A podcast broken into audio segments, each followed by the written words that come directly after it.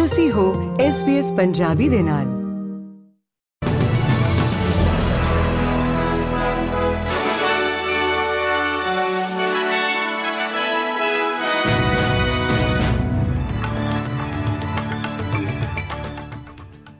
SBS Punjabi ਦੇ news room ਵਿੱਚ ਆਪ ਸਭ ਦਾ ਸਵਾਗਤ ਹੈ। ਆਓ ਨਜ਼ਰ ਮਾਰਦੇ ਹਾਂ ਅੱਜ ਦੀਆਂ ਮੁੱਖ ਖਬਰਾਂ ਦੇ ਉੱਤੇ।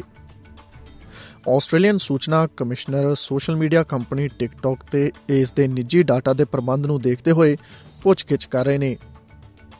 ਟਿਕਟੌਕ ਤੇ ਇਲਜ਼ਾਮ ਹੈ ਕਿ ਕੰਪਨੀ ਉਹਨਾਂ ਲੋਕਾਂ ਦੀ ਸਹਿਮਤੀ ਤੋਂ ਬਿਨਾਂ ਡੇਟਾ ਨੂੰ ਸਕ੍ਰੈਪ ਕਰ ਰਹੀ ਹੈ ਜੋ ਐਪ ਦੀ ਵਰਤੋਂ ਵੀ ਨਹੀਂ ਕਰਦੇ। ਇਹ ਇਲਜ਼ਾਮ ਇੱਕ ਟਰੈਕਿੰਗ ਟੂਲ ਦੀ ਵਰਤੋਂ ਨਾਲ ਸੰਬੰਧਿਤ ਹੈ, ਜਿਸ ਨੂੰ ਕਿ ਪਿਕਸਲ ਵਜੋਂ ਜਾਣਿਆ ਜਾਂਦਾ ਹੈ। ਉੱਤਰੀ ਨਿਊ ਸਾਊਥ ਵੇਲਜ਼ ਵਿੱਚ ਇੱਕ 2 ਸਾਲਾ ਬੱਚੀ ਦੀ ਘਰ ਦੇ ਪੂਲ ਵਿੱਚ ਡੁੱਬਣ ਕਾਰਨ ਮੌਤ ਹੋ ਗਈ ਹੈ। ਐਮਰਜੈਂਸੀ ਸੇਵਾਵਾਂ ਨੂੰ ਕੱਲ 27 ਦਸੰਬਰ ਨੂੰ ਲਿਸਮੋਰ ਤੋਂ 25 ਕਿਲੋਮੀਟਰ ਉੱਤਰ ਵਿੱਚ ਸਥਿਤ ਇੱਕ ਘਰ ਵਿੱਚ ਬੁਲਾਇਆ ਗਿਆ ਸੀ, ਜਿੱਥੇ ਕਿ ਪਰਿਵਾਰਕ ਮੈਂਬਰਾਂ ਨੂੰ ਬੱਚੇ ਤੇ ਸੀਪੀਆਰ ਕਰਦੇ ਹੋਏ ਪਾਇਆ ਗਿਆ ਸੀ। ਲੜਕੀ ਨੂੰ ਲਿਸਮੋਰ ਬੇਸ ਹਸਪਤਾਲ ਲਿਜਾਇਆ ਗਿਆ ਸੀ, ਪਰ ਉਸ ਨੂੰ ਬਚਾਇਆ ਨਹੀਂ ਜਾ ਸਕਿਆ। ਅਟਾਰਨੀ ਜਨਰਲ ਮਾਰਕ ਡ੍ਰੇਫਰ ਨੇ ਕੱਲ 27 ਦਸੰਬਰ ਨੂੰ ਬਿੰਡ ਜਬੇਲ ਦੇ ਕਸਬੇ ਵਿੱਚ ਇੱਕ ਹਵਾਈ ਹਮਲੇ ਵਿੱਚ ਦੋ ਆਸਟ੍ਰੇਲੀਅਨ ਭਰਾਵਾਂ, ਅਲੀ ਬਾਜ਼ੀ ਅਤੇ ਇਬਰਾਹਿਮ ਬਾਜ਼ੀ ਦੇ ਨਾਲ-ਨਾਲ ਇਬਰਾਹਿਮ ਦੀ ਪਤਨੀ ਸ਼ਰੂਖ ਹਮੂਦ ਦੀ ਮੌਤ ਦੀ ਪੁਸ਼ਟੀ ਕੀਤੀ ਹੈ। ਘਟਨਾ ਬਾਰੇ ਪੁੱਛੇ ਜਾਣ ਤੇ ਇਜ਼ਰਾਈਲੀ ਫੌਜ ਦਾ ਕਹਿਣਾ ਹੈ ਕਿ ਉਸ ਦੇ ਇੱਕ ਜਹਾਜ਼ ਨੇ ਲੈਬਨਾਨ ਵਿੱਚ ਰਾਤੋਂ-ਰਾਤ ਹਿਜ਼ਬੁੱਲਾ ਫੌਜੀ ਟਿਕਾਣੇ ਤੇ ਹਮਲਾ ਕੀਤਾ ਸੀ। ਇਜ਼ਰਾਈਲੀ ਬਲਾਂ ਨੇ ਜ਼ਮੀਨੀ ਹਵਾ ਅਤੇ ਸਮੁੰਦਰ ਦੁਆਰਾ ਮੱਧ ਗਾਜ਼ਾ ਉੱਤੇ ਗੋਲੀਬਾਰੀ ਕੀਤੀ ਹੈ ਅਤੇ ਜਿਸ ਬਾਰੇ ਸੰਯੁਕਤ ਰਾਸ਼ਟਰ ਦੀ ਸਿਹਤ ਏਜੰਸੀ ਦਾ ਕਹਿਣਾ ਹੈ ਕਿ ਉੱਥੇ ਹਜ਼ਾਰਾਂ ਲੋਕ ਲੜਾਈ ਤੋਂ ਭੱਜਣ ਦੀ ਕੋਸ਼ਿਸ਼ ਕਰ ਰਹੇ ਨੇ। ਲਗਭਗ 2.3 ਮਿਲੀਅਨ ਗਾਜ਼ਾ ਵਾਸੀਆਂ ਨੂੰ ਉਹਨਾਂ ਦੇ ਘਰਾਂ ਤੋਂ ਭਜਾ ਦਿੱਤਾ ਗਿਆ ਹੈ ਅਤੇ ਗਾਜ਼ਾ ਸਿਹਤ ਮੰਤਰਾਲੇ ਦਾ ਕਹਿਣਾ ਹੈ ਕਿ ਇਜ਼ਰਾਈਲੀ ਹਮਲਿਆਂ ਵਿੱਚ ਮਰਨ ਵਾਲਿਆਂ ਦੀ ਗਿਣਤੀ ਹੁਣ 21110 ਅਤੇ ਜ਼ਖਮੀਆਂ ਦੀ ਗਿਣਤੀ 55243 ਹੋ ਗਈ ਹੈ।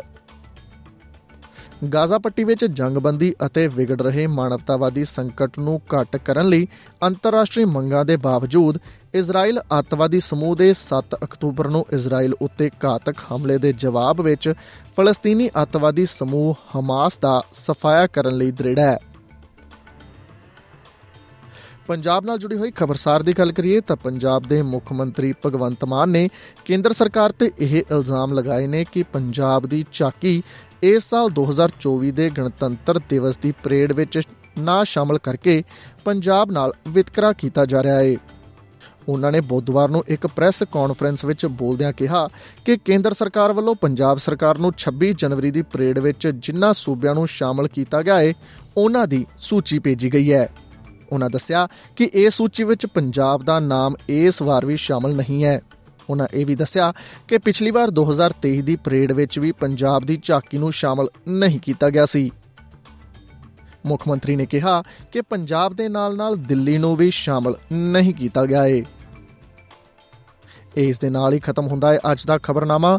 SBS ਪੰਜਾਬੀ ਤੋਂ ਮੈਂ ਹਾਂ, ਪਰਸ ਨਾਗਪਾਲ। ਕੀ ਤੁਸੀਂ ਇਸ ਤਰ੍ਹਾਂ ਦੀਆਂ ਹੋਰ ਪੇਸ਼ਕਾਰੀਆਂ ਸੁਣਨਾ ਪਸੰਦ ਕਰੋਗੇ Apple Podcast Google Podcast Spotify ਜਾਂ ਜਿੱਥੋਂ ਵੀ ਤੁਸੀਂ ਆਪਣੇ ਪੋਡਕਾਸਟ ਸੁਣਦੇ ਹੋ